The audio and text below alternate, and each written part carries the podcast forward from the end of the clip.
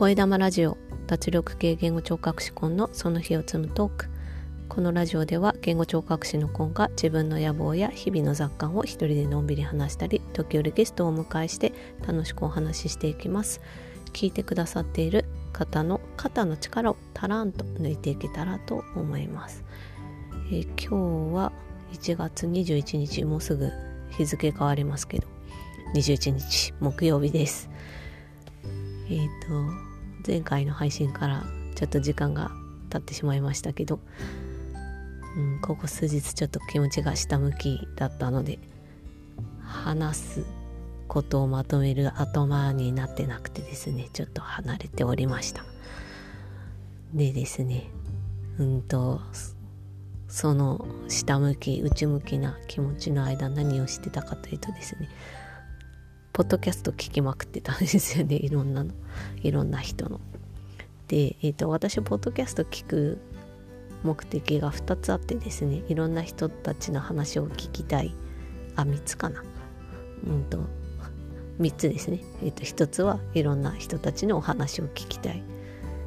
まあ、あのオンラインコミュニティのハロコミとかで知り合った方たちのお話を聞いたりしてまあ何て言うか。ねそんな簡単にオンラインとしても会えるわけではないのであのちょっと話を聞きに行くみたいな感覚で聞くのが一つ。それからもう一つは、まあ、社会情勢だったり、まあ、うんとビジネスのことだったりの知識をこうインプットカジュアルにするためっていう目的もあり、まあ、経済ニュースだったりとかあとあのビジネスに強い人の発信だったりとかそういうのを聞いたりして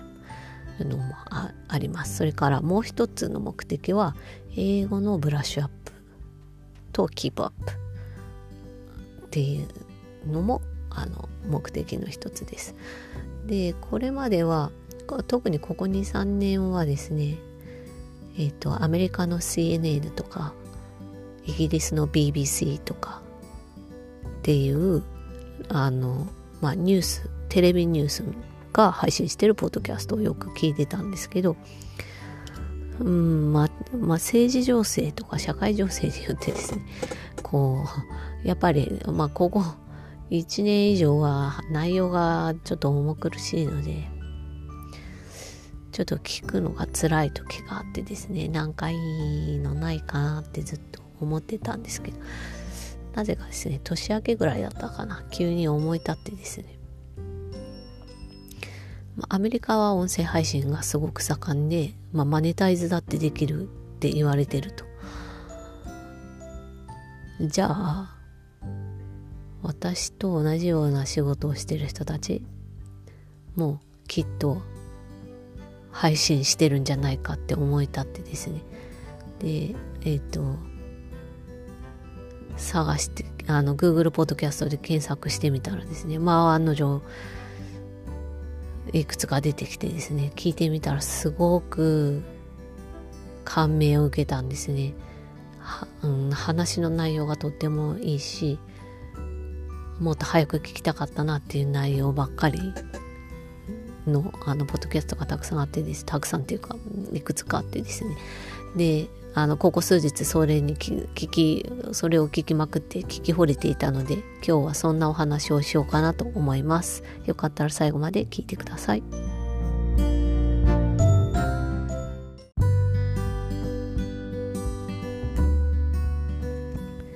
はいというわけで今日はえっ、ー、とアメリカのスピーチラングエッジパソパトロジスト。すごく言いにくいので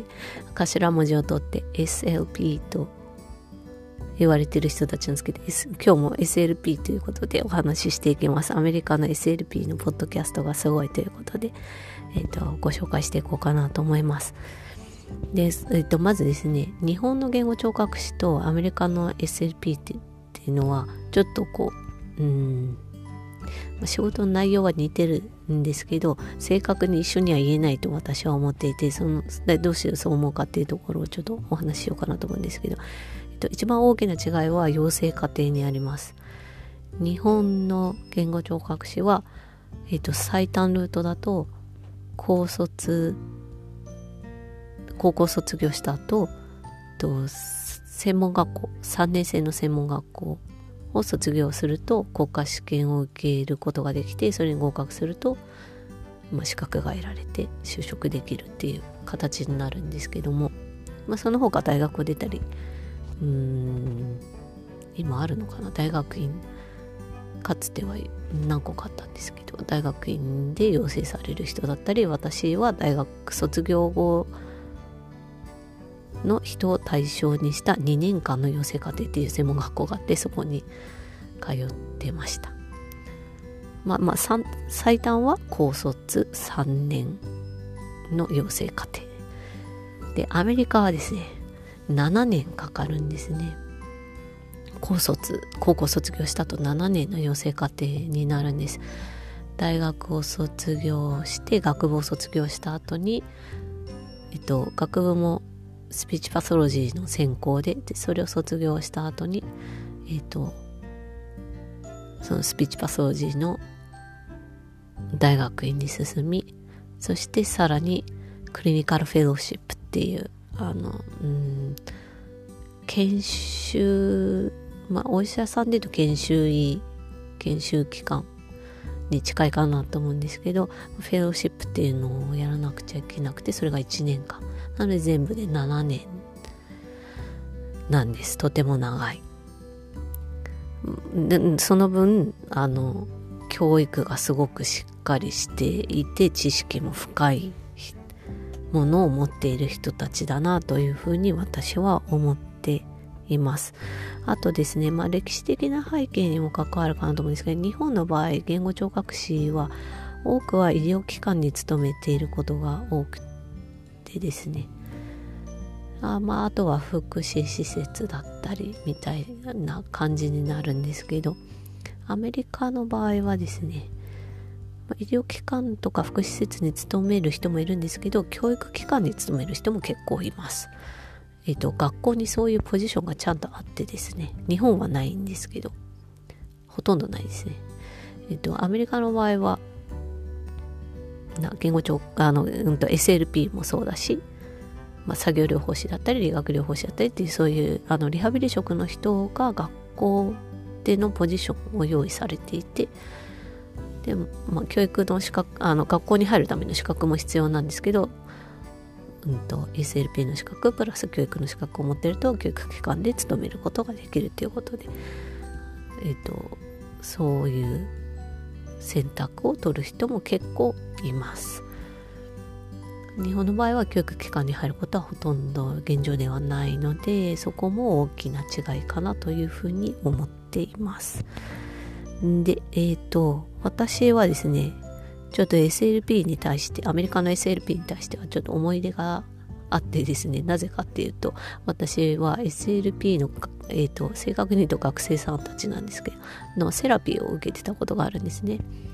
なんでかっていうと私がアメリカに留学してた時に SLP になろうとして考えた時があったからです。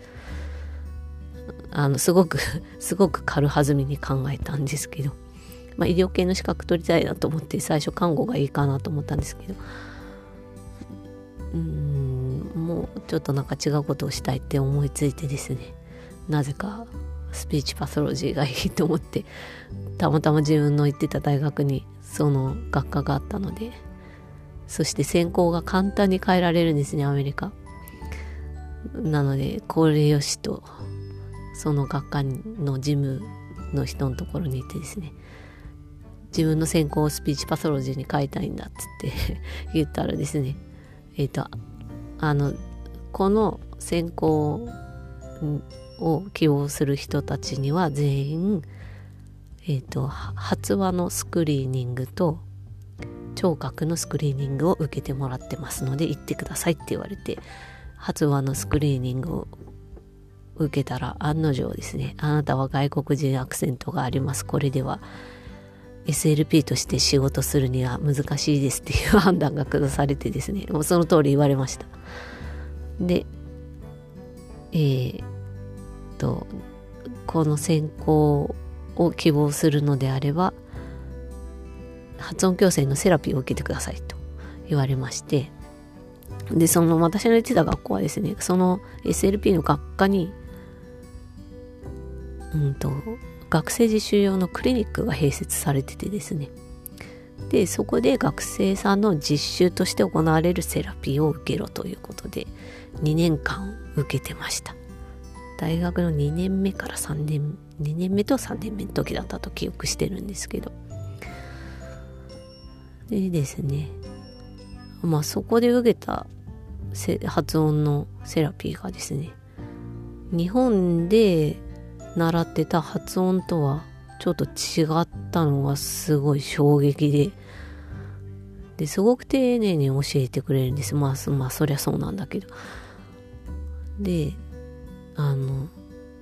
その様子を見てですね、私は、まあ、これで、こう、私のこの、なんていうか、英語の力ではこの仕事は到底難しいと思って、また専攻を変えるに至るんですけど、セラピーを受けられたのは非常にいい経験だったし、結局は私は日本に帰ってきて言語聴覚士という仕事に就いたわけで、あの、なんていうか学生時代にアメリカの SLP の卵たちから直接セラピーを受けることができたっていうのはすごいいい経験だったなと思っています。はい。で、うんと、そう、その、まあ、SLP の人は女の人が多いので彼女たちって言うんですけど、彼女たちがやっているポッドキャストをですね、そう年、年末か今年の頭かに、こう、思い立って検索したら、まあヒットして聞いてみたところですね。まあ本当こん、こんなに素晴らしい情報にあふれたポッドキャストが存在しているのかと、とても感動したんですよね。で、どんなところがすごいかと思ったところがですね、えっ、ー、と、大抵結構、うん、5年以上は仕事、5年、10年ぐらいの人が多いかな、仕事してる人たちが出てきて、で、インタビューの形が多いんですよね。まあ、ホストも SLP で、でホストの人が、まあ、アメリカのいろんなところで仕事をしてる SLP にインタビューしていくっていう形で、それで、まあ、大抵の人たち、登場してくる大抵の人たちは、え、ー、と、プライベートプラクティスっていう、あの、まあ、個人会業ですね、の人たちが多くてですね。で、まあ、あの、あとですね、ラジオ、ラジオっていうか、ポッドキャストそのものが、もう、プライベートプラクティスっていうものを、個人会議っていうものを、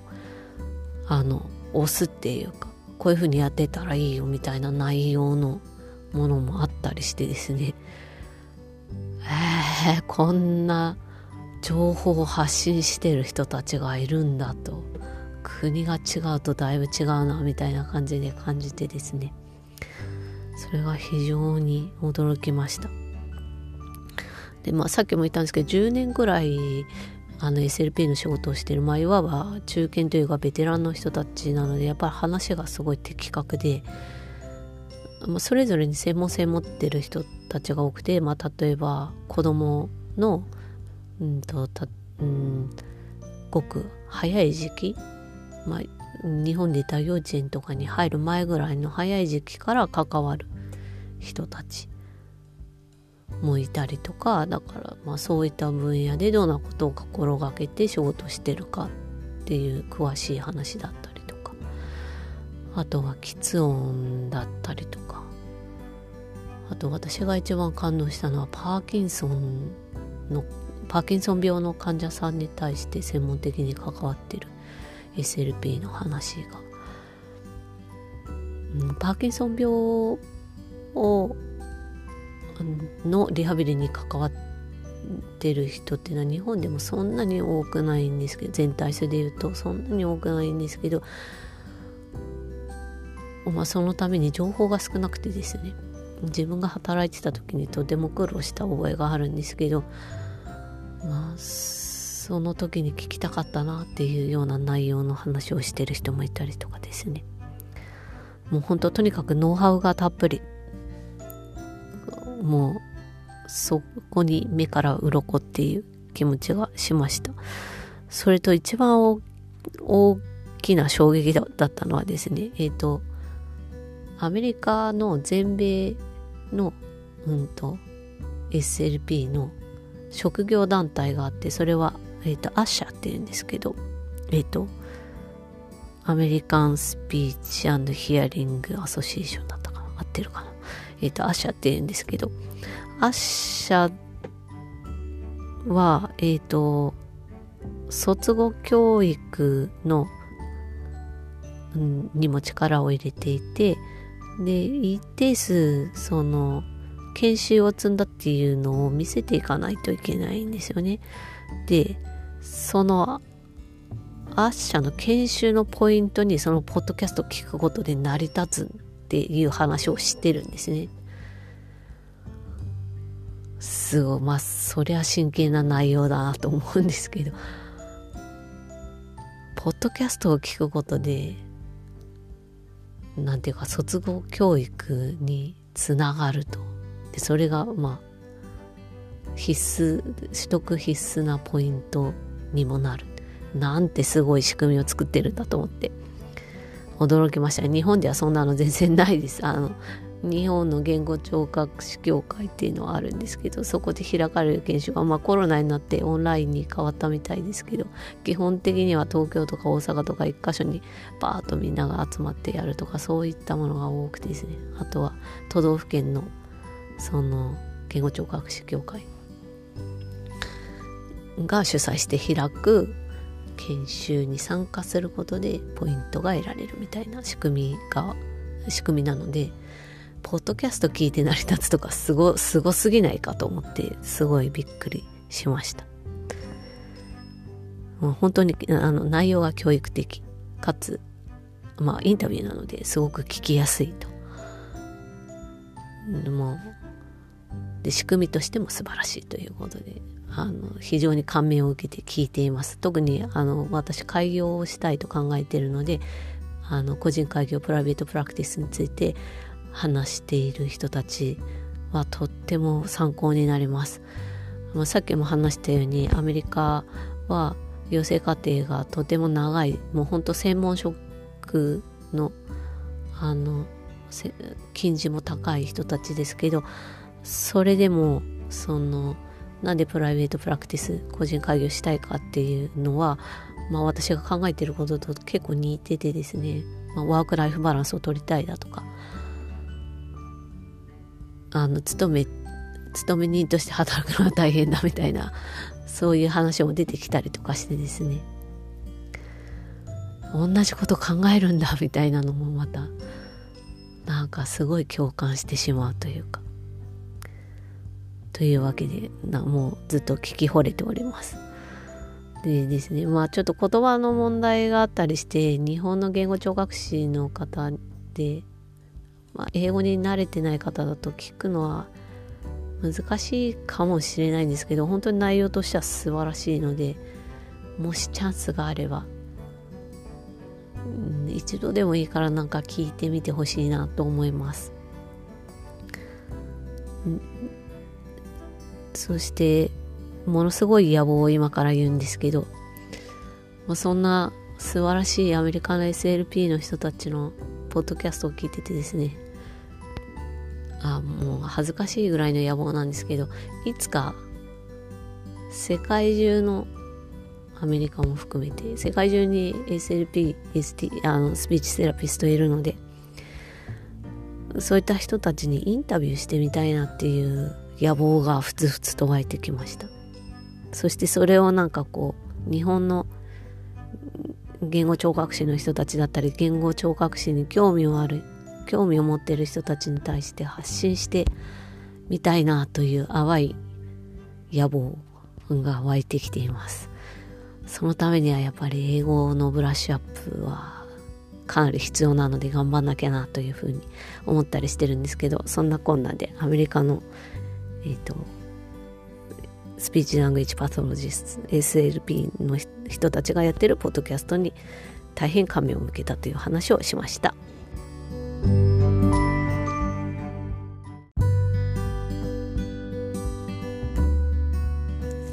はい、というわけで今日は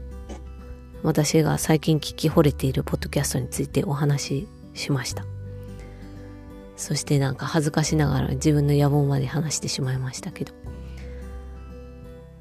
でもやっぱ希望を持って生きるっていいことだと思うので、叶わなくてもいいんで言っていきます。いや叶いたいけど。そうちょっとこう気持ちが下向き内向き下向きだったんですけどそういうなんかうん自分の力で前に進もうとしてる人たちがあの遠くにもいるって思うとなんかそしてしかもすごい頑張ってる人たちがさらに頑張ってるっていう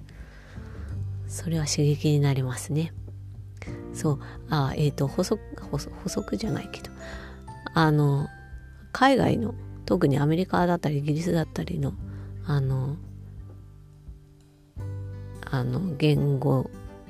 聴聴覚士にと同じような仕事 SLP だったりスピーチセラピストだったりっていう人たちは本当に発信も一生懸命されていて例えばインスタグラムだったりとかあと YouTube にも結構たくさん見かけます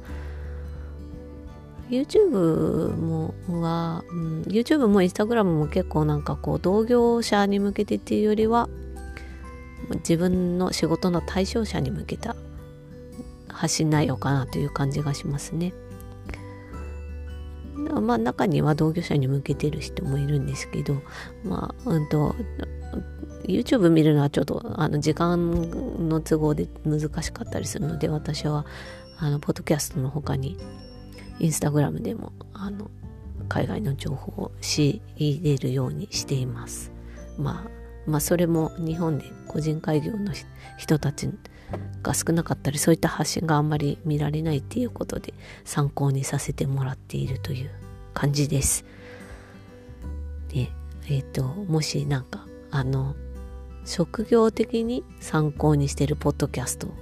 あのこの私の声玉ラジオを聞いてくださってる方であの推しがあれば教えてください。そういうのあの全然業種違っても聞いてみたいしすごく刺激になると思っているのでもしよかったら Twitter などで声かけてもらえたらと思います。それでは長くなりましたが今日はこの辺で。カーペディエム。チャオ